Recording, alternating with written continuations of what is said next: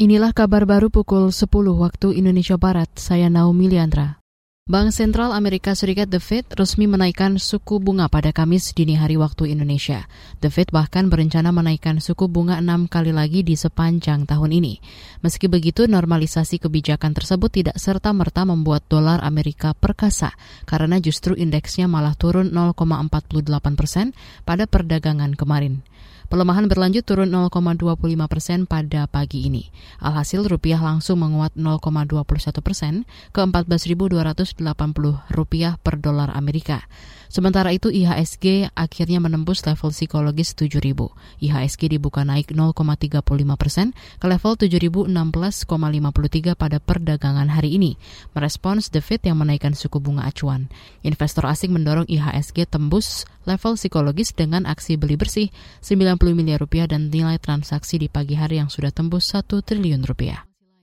Komisi Nasional Hak Asasi Manusia Komnas H A M menginisiasi dialog damai antara pemerintah dengan orang asli Papua O A P termasuk Organisasi Papua Merdeka atau O P M.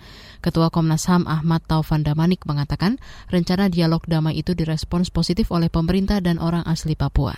Saat ini tim Komnas H A M sudah berada di Papua untuk melakukan persiapan. Jangan ada kecurigaan politik yang dibangun. Dan itu ketika kami sampaikan tidak ada penolakan. Jadi artinya mereka mengapresiasi, termasuk Presiden mengapresiasi langkah-langkah itu. Karena kami terbuka menyampaikan. Jadi kalau kami akan bertemu ini, ini, ini kami sampaikan. Tujuannya adalah mencari solusi damai. Ya, tentu kalau kita bicara solusi damai ya sebaliknya. Ya pendekatan bersenjata ya harusnya ditinggalkan secara bertahap-tahap.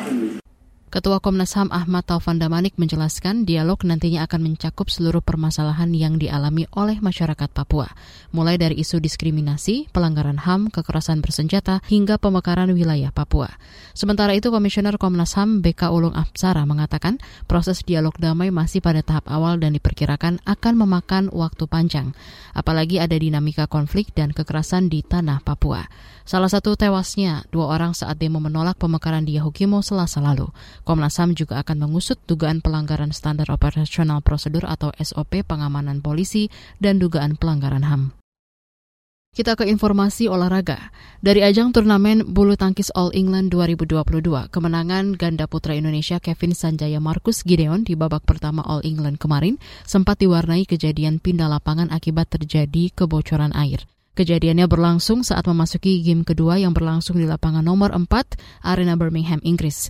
Dampak pindah lapangan ini sempat membuat permainan ganda Indonesia berjuluk The Dominions itu mengendur di game kedua. Beruntung, Kevin Marcus bisa kembali mengembalikan ritme permainan sekaligus menaklukkan lawan. Sesuai jadwal yang dirilis, The Dominions hari ini akan menantang pasangan Akira Koga Taichi Saito di babak enam belas besar. All England dua ribu dua puluh dua digelar hingga dua puluh Maret nanti. Turnamen itu memperebutkan total hadiah senilai satu juta dolar Amerika atau lebih dari empat belas miliar rupiah. Demikian kabar baru K B R, saya Naomi Liandra undur diri.